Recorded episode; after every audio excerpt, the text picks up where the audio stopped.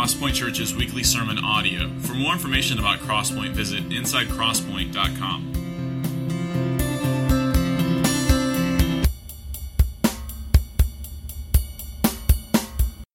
We're talking this. If you got the email, we're going to be talking about do not judge. Uh, I, I, titled it "Do Not Judge" most of the time. I, I was. Uh, it's Valentine's Day. Happy Valentine's Day, ladies. If it was up to me, you'd all have a carnation or a flower um, or a rose, whichever is the least creepy thing to get from a guy that is not your romantic interest.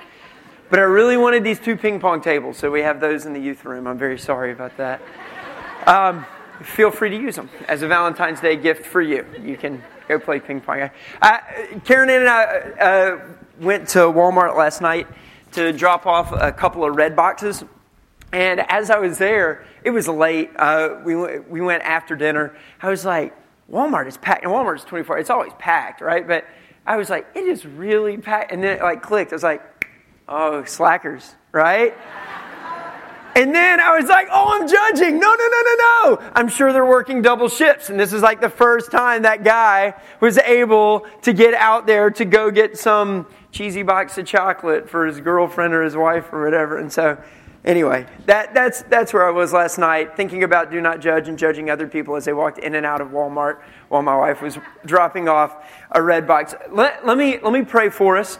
And we're going to be in Matthew chapter 7, verses 1 through 6, very well known passage of Scripture. If, if you did not bring a Bible with you, we would love, we, as a church, we love to have Bibles on laps. And so, in front of you, in one of the chairs, there's a Bible. Depending on your version, we're also very cool with flipping to the table of contents. But if you don't want to do that, it'll be either on page 812 or on page 635. And if you don't have a Bible, if you don't own it, we would love for you to take that home and you just make that your Bible. As Reynolds said, Brad and Robert are both in India. I think we got a text from them this morning at 5.30 in the morning or something along those lines saying that things were well. Brad has already preached once.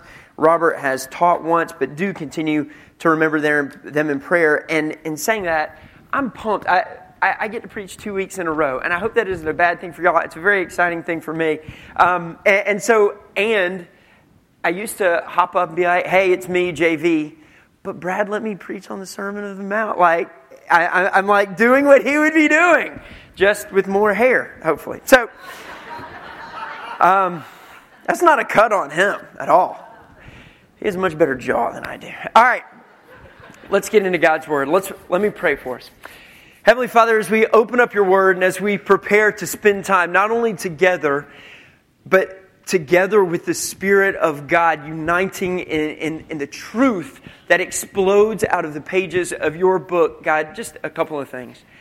We are, just by sin nature, regardless of the fact that we're American or where we live or the amount of money that we have or, or any, anything like that, any characteristic about us, just the fact that we were born a human being, we are judgmental.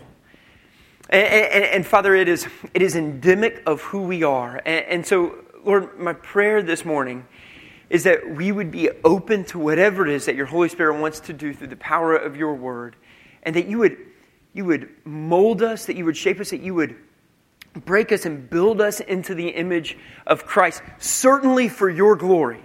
But God, would we realize that even as we say no to things that bring a passing pleasure to us, and we say yes to the things of God, it is indeed for our own good. It is indeed for our joy. And so, even as we look at a scripture like, do not judge, may we find encouragement here.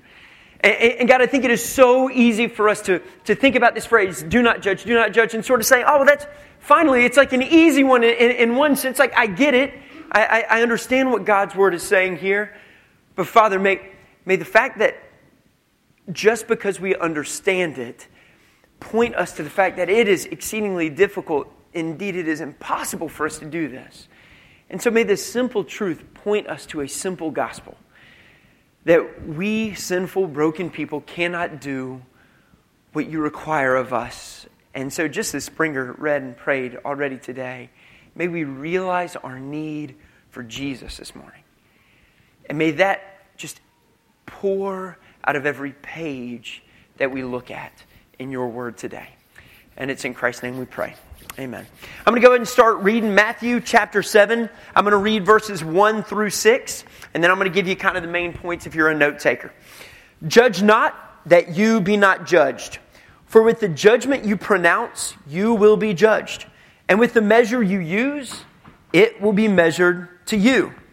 Why do you see the speck that's in your brother's eye, but do not notice the log that's in your own eye? Or, how can you say to your brother, Let me take the speck out of your eye when there is the log in your own eye? You hypocrite. First, take the log out of your own eye, and then you will see clearly to take the speck out of your brother's eye. Do not give dogs what is holy, and do not throw your pearls before pigs, lest they trample them underfoot and turn to attack you.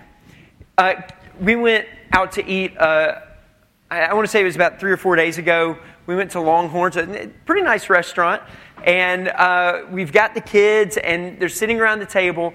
And I understand, those of you who know my family know our kids are loud, our kids are energetic, clothing many times optional, but it's not like we don't discipline our kids, right? Like, if you spend a fair amount of time with us, you'll see one of our children do something wrong, and then one of us will disappear into the void for a moment with them, and then they will come back, hopefully, after receiving discipline and having their heart turned into the, the, the will of God and the, the way that He would have their character be in alignment with His commands and with His scripture.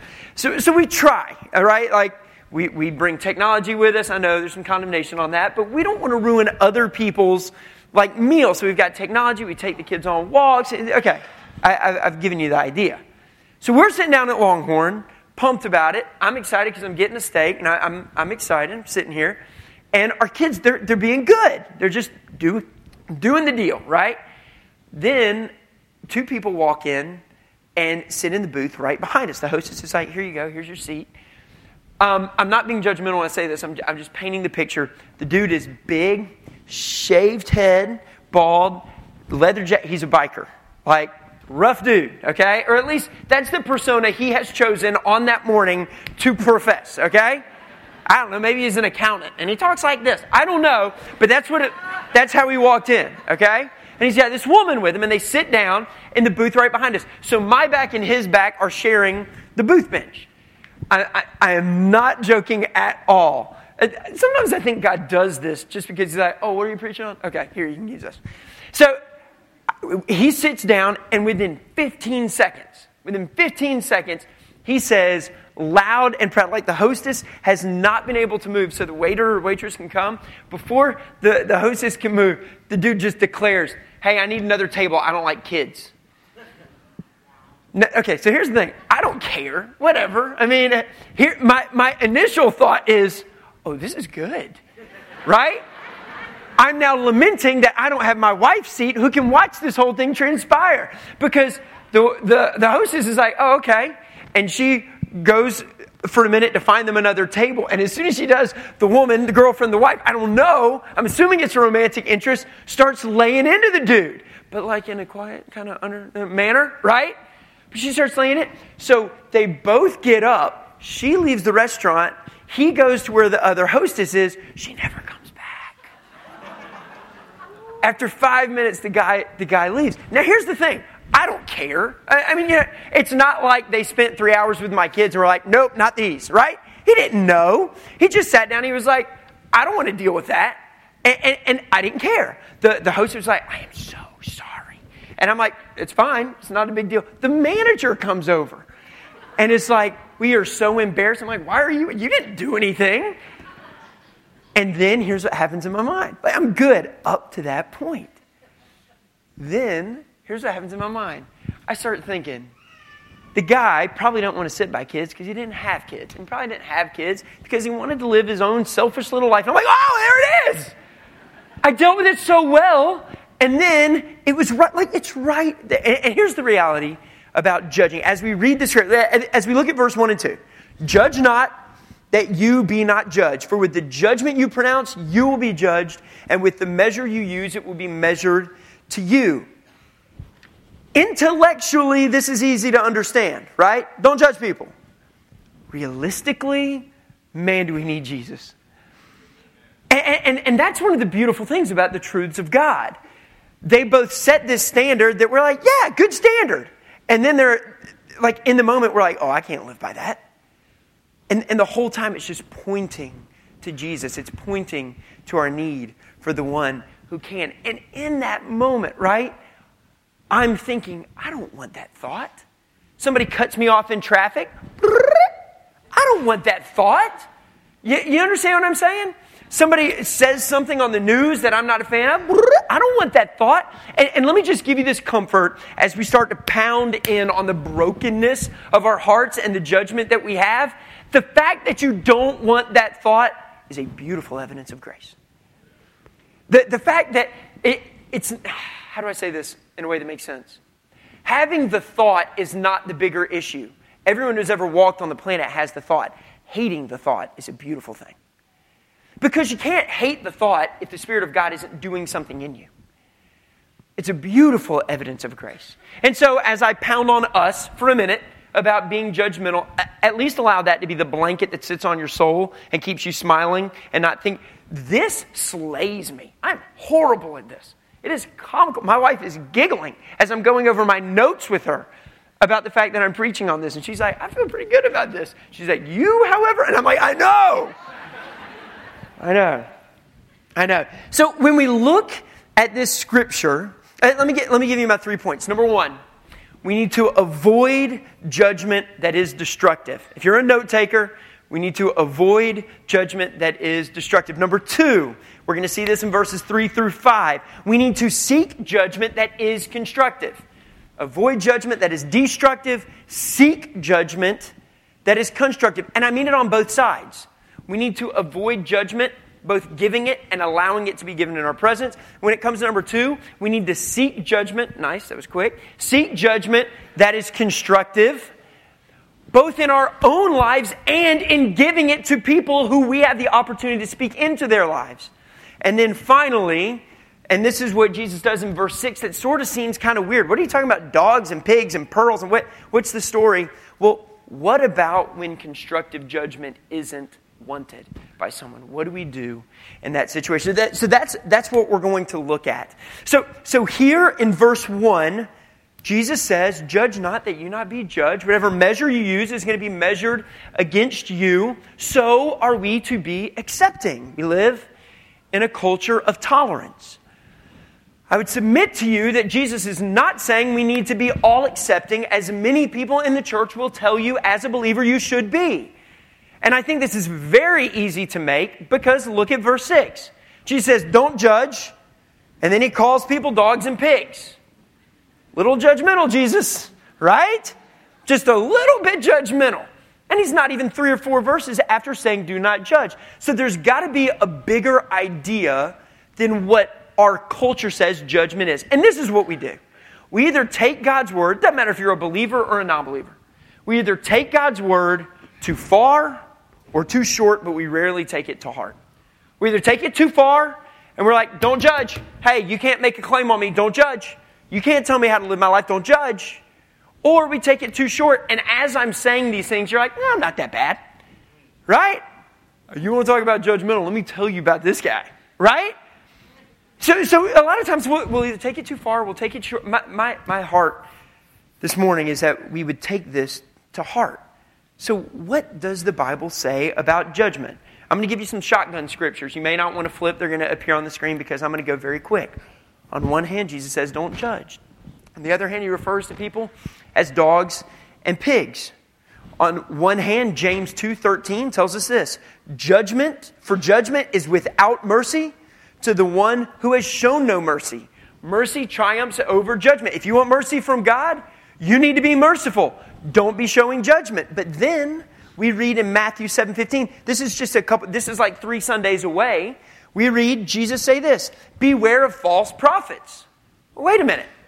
You have to make a claim that what somebody's saying is not true or is not good to call them false. He goes on, who come to you in sheep's clothing, but on the inside, they're ravenous wolves. You will recognize them by their fruit. That's a judgment. That's looking at the way somebody is acting or behaving or the convictions or the beliefs that they have and saying, that's not good. But then we can go over Romans 2. Therefore, you have no excuse, O man, every one of you who judges. For in passing judgment on another, you condemn yourself, because you, the judge, practice the very same thing. Jumping back, 1 Corinthians 5. Paul, this is huge. There's a guy in the church claiming to be a believer that is exceedingly wrapped up in sexual sin. Paul's not even there. And here's what he says Though I'm absent in the body, I'm present in spirit, as if I was present there. And I have already, check out the wording here, pronounced judgment on the one who did such a thing. Drop down to the bottom of verse 5. So, what does he recommend they do? Well, it's pretty simple. Deliver the man over to Satan. Can I submit to you that's a little bit judgmental? Deliver him, but what's the purpose? Look, look, at, look at the following. So that his spirit may be saved in the day of the Lord. Give him over to the sin that he is choosing above Christ. Let the consequences of that sin wreck him, and hopefully he will be saved and come to repentance. Judge, don't judge, judge, don't judge. All of this, I think, can be culminated in one very short scripture in John chapter 7, verse 24. Here's what it says. And, and by the way, there are many, many more. Judgment is, uh, how to or not to judge is literally in Scripture. John 7 24, do not judge by appearances, but judge with right judgment. There is a wrong way to judge, and there is a right way to judge. And Jesus begins our text by discussing the wrong way to go about making a judgment, and then he closes it off as, in talking about the speck and the log and the pig and the dog by saying there is a right way to judge, and it is important that you do so. What does this destructive judging look like? If you take your heart and your mind and you put it on the petri dish of the microscope of God's Word, let me ask you this Are you hypercritical? Are you a fault finder? Do you major on minors? Do you put your preferences above people? Do you have a graceless pursuit of perfection? Always tweaking, always fixing. Efficiency, efficiency, efficiency. It's always got to be better. It's always got to. And if you don't know, ask your spouse or somebody who knows you well. They're dying for you to ask them. They're probably already like, mm hmm. And then you can be like, see what you just did? Oh, now who's finding fault in my finding fault? And on and on it goes. It's, it's tucked in. Um, Brad's not here, so let us have a Spurgeon quote, shall we? Um, this, this is uh, a little bit of a paraphrase um, for Spurgeon. It says, Surely, if I know myself aright, I need not send my judgment to try other men, for I can give it full occupation to try the traitors within my own bosom. It's good. If I really know my, this is where, this is where Paul says, hey, I'm the chief of all sinners, right? I'm the worst of the worst of the worst.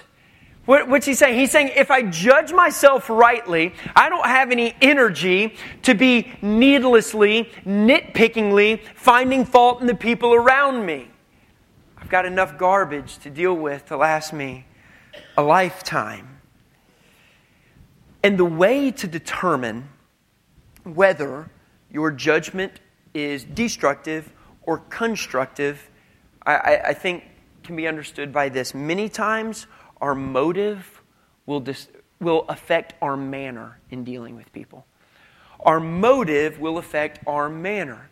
Is the motive of you bringing up this trespass, fault, imperfection in someone positive? The way that you approach them many times will tell you whether or not you're coming with the right motive. Let, let me give you a few questions just to think about. Number one, I'm, I'm going to read this and I'm just going to pause and let you think about it. How do I feel when I find out of another person's weakness or sin? How do I feel when I find out of another person's weakness or sin? Is there ever a twinge of pleasure? Is, is there ever this dark delight in you? How about this? Am I prone to encourage what is going well or to vocalize what's not? I'm not saying you should never vocalize what's not going well. I mean, God knows we need one another in that. Sanctification is wrought through relationship many times. But what is your natural inclination? Is it to encourage or is it to vocalize what's imperfect? We have a, a go kart that is not running sitting under the porch at our house right now. It was a Christmas gift, which means it's not running after, oh, good, 40 days. And it was running fine. My kid got on it and he was enjoying it. And daddy was thinking, you know, it just it feels like it's idling high. Right? Like, I need to adjust the carburetor just a little bit. It just needs a little tweak, right? So I go and I tweak and I tweak and I, I tweak it until I break it, right? And now I'm like livid with myself, right? But, but this is what we do. We, we, we're so nitpicky. And, and sometimes, here's the thing sometimes we hold people accountable to things that God's word does not. That's messed up. When God doesn't have a problem, but you do, and you're like, no, that's what we got to talk about. Like, there's an exceedingly busted up situation there. Question number three Do you offer your opinion quickly without knowing all the facts? This one may not immediately jump off as, oh, that's, that's judgment. No, it is. Because there's some amount of pride, there's some amount of assumption tucked into your ability to make a discernment on a situation without knowing everything. Can I tell you how it happens, I think, in the lives of people who grow up in the church in a very, very dangerous way? So, when a situation is presented to you, and, and, and, you can make it something as devoid of emotion as something that happens on the television, or you could make it as emotionally wrought as a person coming to you with tears of sorrow or anger. And your natural response has nothing to do with God's word. In fact, as you're racking your brain and as you're racking your heart, you really can't come up with anything from Scripture to say, but you know that whatever you say must be backed up with Scripture because it's what you think. Maybe I'm the only one. I've spent enough time. The way I would typically assess this, I'm sure, is the way that God would view this. There's a, there's a lot of stuff tucked into that. Um, today is one month since we got our daughter home from China. We came back on January 14th. Today is February 14th. And, uh, which, by the way, thank y'all. Um, many of you guys have sent meals and prayers and things like that. I can't tell you what a blessing it's been to our family, especially to my wife. We haven't not cooked like this since college. It's good. Um, uh, but I, I, I, did want to just say thank you. I, I wanted to tell you, we, before we left, we had to go through all this training, and you, you get all these files uh, of kids as to, you know, is, is this the child that you feel the Lord is leading you toward in adoption? And because we were adopting from China, there were some things that we knew. We knew that we were going to get a child with special need with special needs. We knew that there were cultural norms there. And as we're going through this file, we realize that our daughter has a birthmark. Now, over here, it's, you know, it's a birthmark, but over there, it's, it's, it's not perfect, it's not whole, it's not exact.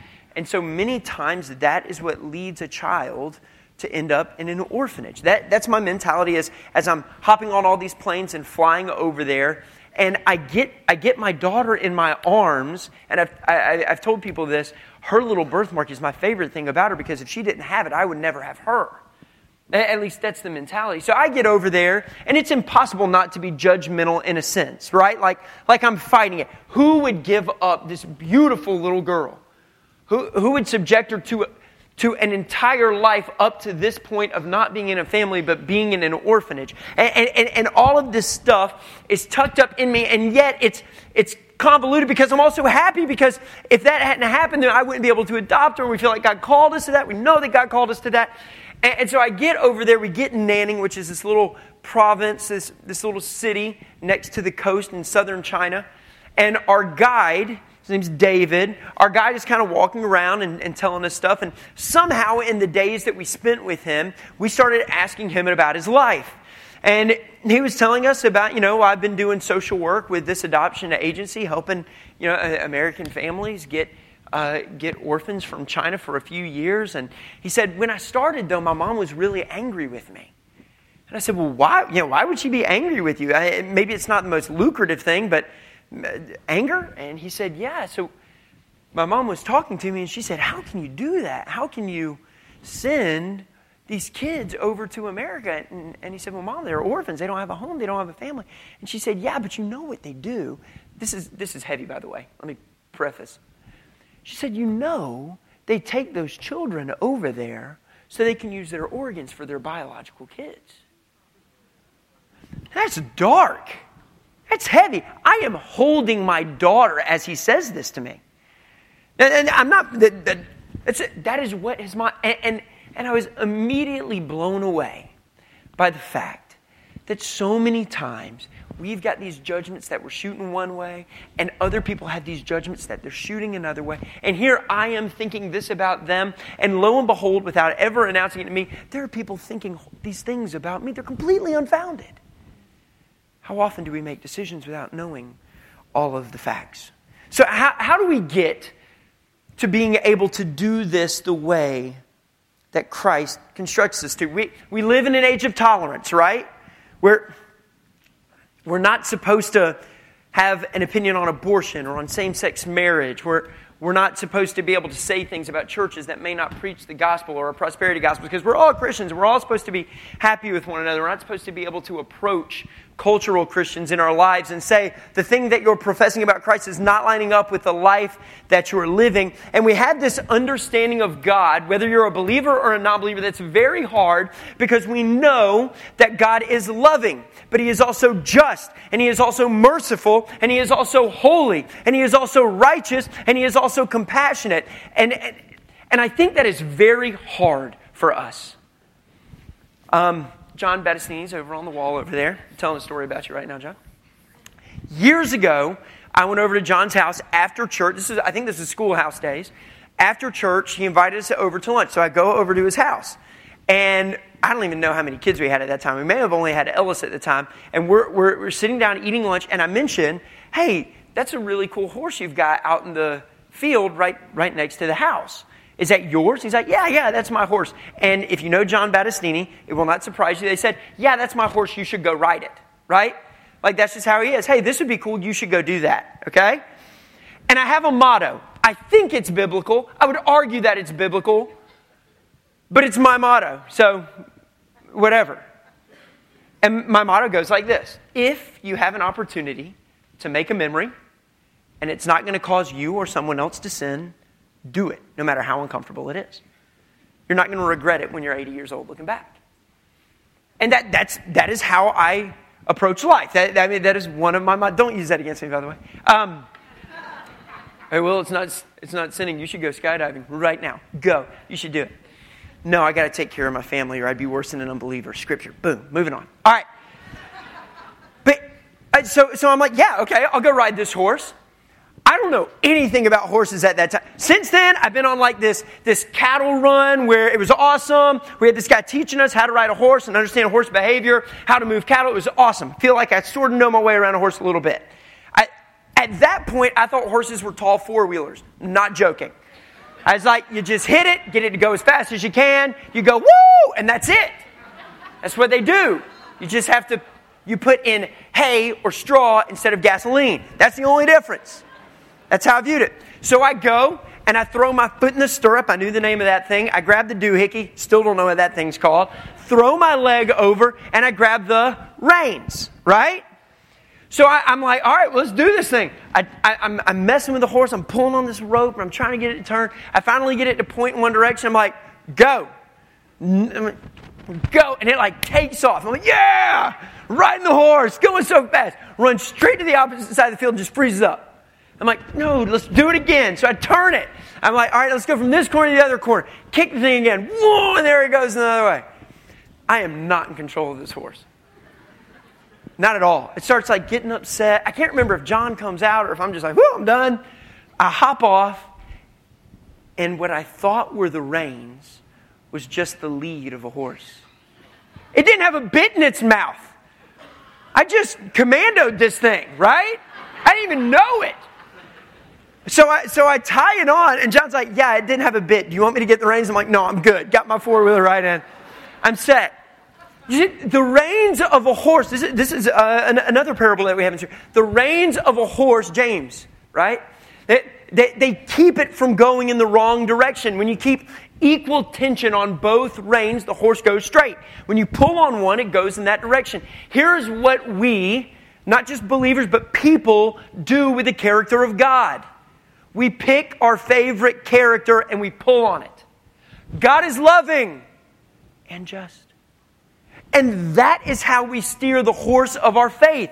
And we pull on God as love. But all that happens is the horse spins in circles. And then next to us, we've got this guy who's like, God's love, but he's righteous and he's holy and he's just. And he pulls on that side of the reins. And the horse starts spinning in the other direction. And we have Christian, we have a field of people on horses spinning in circles occasionally making eye contact with someone else just long enough to tell them that they're doing it wrong. It is the blind leading the blind.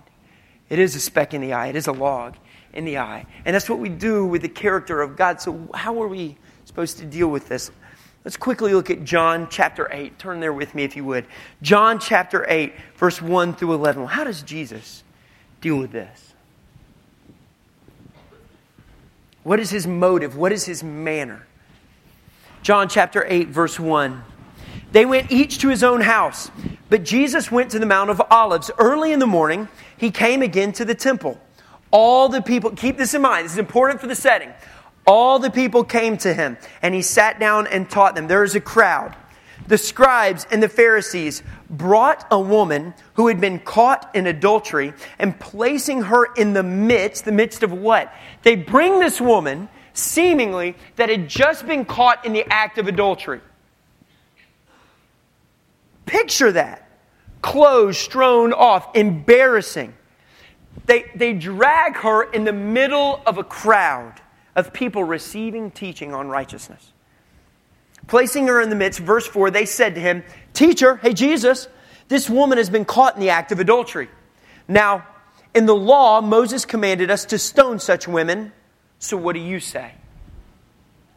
Before I read any further, can I just tell you how despicable it must have been that those leaders grinned when they found that woman? That is the wrong motive. How, how broken for them to say, ah, we're going to use her as a way to catch this Jesus. How broken.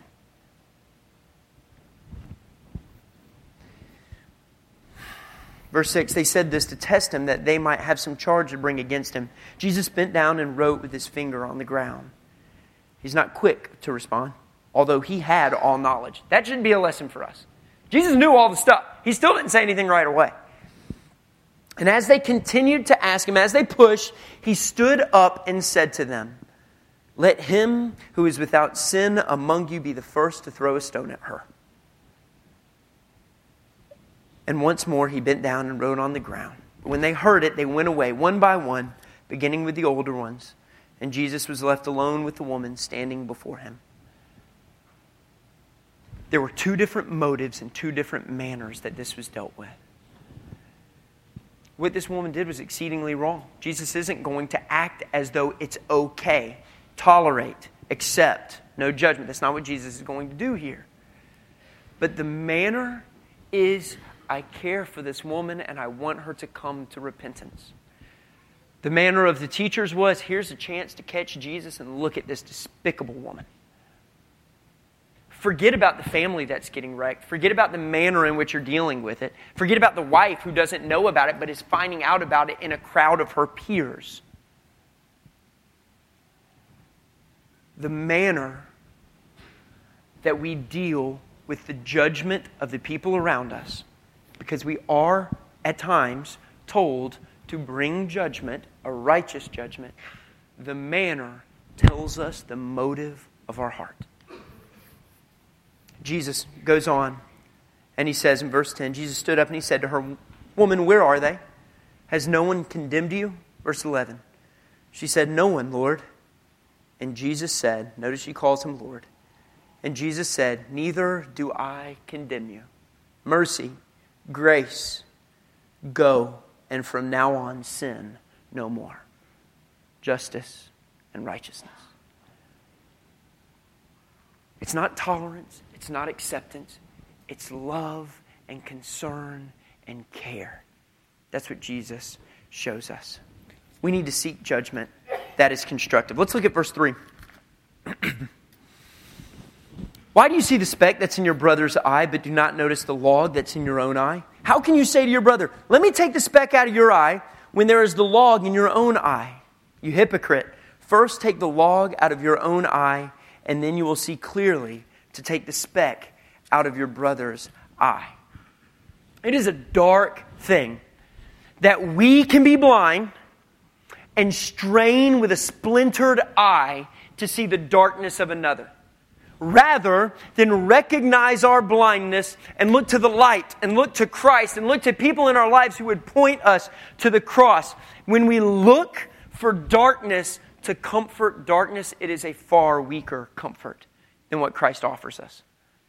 It is a far weaker comfort than what Christ offers us. Now, you'll note that we're not told not to remove specks. You see, that's not what Jesus says. He says, don't do so when you got a log sticking out of your eye. He, he doesn't say don't do it. He just says, how would you feel if you're going, what's the little surgery where they fix? The what? Yeah, LASIK. Okay. How would you feel if you're going in for a LASIK surgery, okay? And do you get put to sleep for that? Okay, we're going to say you can. You're really nervous about it really nervous, all right? You, the mask goes on, and as you start to fall asleep, the doctor bumps the nurse and is like, I do these all the time. Give me the blindfold. Starts putting the blindfold on as you're like, ah. That's what's being talked about here. Like, how you would feel in that moment is how someone should rightly feel when we approach someone about their brokenness without first dealing with our own. Right? And Beautiful illustration that Jesus gives us with the log and with the speck. But we need Christians in our lives close enough to confront us. I know that's not a fun thing, right? Like we're always, hey, we want you to be in a community group. It's hard to meet people in rows. We want you to have, this is a fairly big church. We want you to know people. We want you to be in community, community with each other. We want you to be discipled and being discipled and all of these kinds of things. But here's the deal it's not comfortable and it's not fun, but it is a beautiful grace that God gives us. What a joyful thing it is when two people can say, My greatest concern is the glory of God. So if I am erring somewhere, if I'm stepping too far to the left or to the right, you have the right to speak into my life because I'm less concerned about how I feel about myself and more concerned about the glory of God. That's where we should be. That's the constructive criticism that Jesus is pushing us toward. And it's a community of criticism. I'm going to give you homework on a Monday that is a vacation. You got a day off. 2 Samuel chapter 12. Sorry, some of you don't. 2 Samuel chapter 12 is the story of David and Nathan. David commits this atrocious sin with Bathsheba, adultery. Sound familiar? But it's dealt with in a very, very different way. Nathan comes to him with this judgment, with this conviction, but the motive and the manner that he comes with is indicative of the God that he loves and that he serves. Write yourself a note. If that's, if that's not you, text yourself, email yourself. Get your spouse to remind you tonight to read 2 Samuel chapter, 2 Samuel chapter 12. If, if we would just do life that way, so many of our relationships, so many of the tumultuous, strenuous strain in marriages with our kids would dissolve when we do things the way that God calls us to. Um, I was arguing with my wife a few nights ago. I can't remember about what. I'd like to say I was right. I probably was not. Um, here's what she said to me, and, and it was a righteous judgment. So I, I'm throwing me under the bus, not her, this Sunday. Um, And so, so I, I, I, can't remember what it was, but, but I was, I was frustrated. Guys, you know, I was getting frustrated. I, was, I couldn't get her to understand my point. I, I couldn't get it to be impo- as important to her as it was to me. And she said something to the effect of, well, now I've got some preaching on, I don't know, maybe it was Wednesday. Now I've got some preaching on Wednesday, and I'll get some preaching on Sunday, right? So what, she's, what she was saying is, you're preaching to me. And she was right. I, I, I didn't have this and I probably didn't have this. Um, but I was preaching to her in that moment. And, and I can't help but wonder how many times we go to pull out that speck without doing it the way that God calls us to. How, how are we supposed to do it? We're supposed to see clearly, we're supposed to know what's foreign, and we're supposed to assist. You can't see clearly if your heart isn't being washed by God's word. You can't remove what's foreign if you think what sin is just what you don't like. And it's very hard to assist if you don't have the consent of the patient. It's very hard to assist. And that's where our passage ends in verse 6. It seems like it doesn't fit in. This, this saying Do not give dogs what is holy, and do not throw your pearls before pigs, lest they trample them underfoot and turn to attack you. But what Jesus is answering is what do we do when our constructive criticism, when we're coming the right way, we have the right motive, we have the right manner, but it's not received, it's not wanted? Well, what's in view here? That, that idea of pigs, that idea of dogs in the Old Testament and in, in, in biblical times, this is not the lap dog. This isn't frou frou that like watches daytime television with you. This is like that gnarled dog that has a limp, right? And a skin disease, and it's eating chicken bones all the time, but somehow doesn't die. It's that one that like scavenges and walks around. That's what it's. It's the pig that all it does is roll around in its own filth. What is Jesus bringing up here? It certainly sounds judgmental, and it is. You see, it's a different type of spiritual malpractice. With the log and the speck, we realize that we can be optometrists that are very poorly trained. But here, we, we meet the patient that is unwilling. Now, let me preface this by saying this happens few and far between in our lives. Because what I'm going to say sounds very contrary to what we grew up hearing in the church. What is this holy thing? What is this pearl? Uh, uh early in the church, there was some thought that it was baptism or that it was the Lord's Supper. In other words, unbelievers shouldn't participate in baptism or in the Lord's Supper. It's true. But because of the context of this, the pearl, many times it points back to the pearl of great price. What Jesus is talking about here is salvation. What Jesus is talking about is the gospel. And he's saying, if there is someone whose eye, whose heart is dead, it doesn't have any life in it, it can't see, it can't feel, then it's not going to notice that there's a speck. It's not going to feel that there's a log. And when we don't feel like there's anything wrong with us, somebody coming to us and saying, Hey, I'm here to fix you, is re- it's, it's rejected, it's resented, it's pushed against. And Jesus is saying this is what is going to happen with the gospel, but this is a unique case. This isn't just somebody saying, no, no, no, I'm not interested. This is somebody who is antagonistically, argumentatively hating the person bringing the message as well as the message because they, their sin has them so dead and opposed to the gospel that they need Jesus. And he says, Here's the deal the remedy for that sickness is exceedingly valuable. It cost me, it will cost me my life. Nails will go through my hands.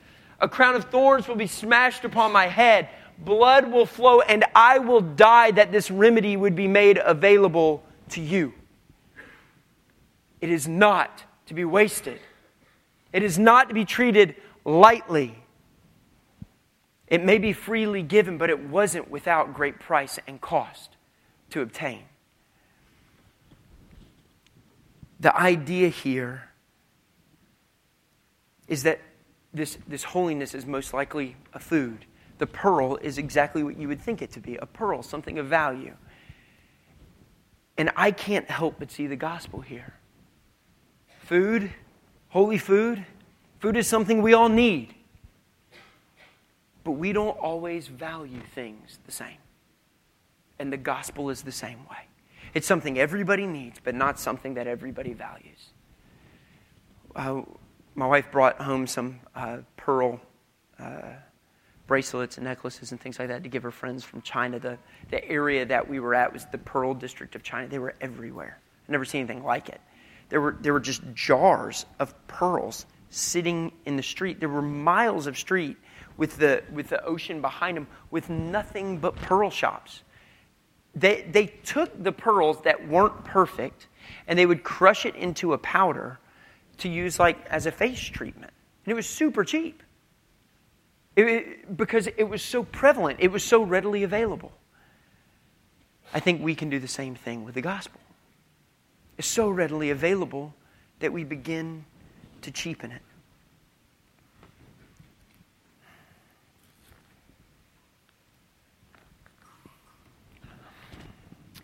I don't know. I don't know how to convey everything that's packed in this scripture the way that the Holy Spirit desires to convey to us. That we not be people who are judgmental because we do not want that judgment back on us. I don't know how to convey in a way that makes it stick until Tuesday. That we still need to be willing to speak to our culture in a loving way about the errors, about the sins that are causing people to stumble headlong into eternal separation from God. I think that's something that only the Holy Spirit does. But if we don't understand the gospel of need for Christ, if the fact that our thoughts are so judgmental immediately doesn't force us to come to Christ, then we're just missing something. Many times we're just missing Jesus. You and I, if you're a believer, we're called to cast the seed of the gospel. That's what we're told to do to cast the seed of the gospel. And if somebody is so antagonistic, and again, I don't think this will happen, but maybe a, a time or two in your life where they're so antagonistic, that's when Jesus says you shake the dust from your sandals because this is a, va- a valuable thing. It's when Paul says, Go into that place, and if they don't receive you, shake the dust off from your sandals as an indictment to them that they have rejected the gospel of Christ, that He came to live the life that we should have lived, to die the death that we deserve, so that anybody who repents and trusts in Him can live with God forever in heaven. If, if, if that beautiful pearl is being thrown to a pig, grab it and go and take it to someone who will listen. Paul would tell us. We cast seeds. We do not revive hearts. That is the work of the great physician. Only God brings dead to life. He's the great physician. He's better than any MRI or CAT scan. He looks in this moment and every moment that we've spent together, he looks and nothing escapes his eye. There is no speck, there is no dust, there is no glare, there is no whatever those little thingies are that get bigger as I get older and like swim across my eye. None of that. He sees perfectly clearly all of you and all of your brokenness. And if God is willing to show grace and forego judgment for you, one, you should respond to that. But two, you should be willing to show that mercy to others as well. If God is willing to show grace to you and forego judgment on behalf of Christ, ought you be willing to do the same? Let's pray together.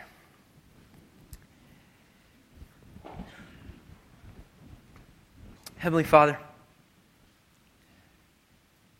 every time I open your book, I, I, am simultaneously slayed at the fact that I can't do what it says and encouraged at the fact that you have done it for me in Christ. I'm constantly busted up and thankful that you, a righteous, holy, loving, merciful, compassionate God, saw fit to display love to your children by sending your Son. Father, as we as we close out our time together, as we close the book may your word reverberate in our hearts and in our minds. May the great grace that you displayed through Christ, the manner that you sent him, the motive behind it, Father, may that lift us up, may that overwhelm us, may that cause our hearts to overswell with compassion and grace and mercy. But Father, may we hold steadfast on to a God who is righteous. And may we point to that truth, not for the judgment, not for our own pettiness, but for the good of those around us. Father, may we point to you. Jesus, we need you. May we be people who are so excited about the mercy and the grace that has been shown to us that we can do nothing but show mercy and grace, no matter how hard or how difficult, to the people around us. And may that be a testimony of the goodness of our God. It's in Christ's name we pray. Amen.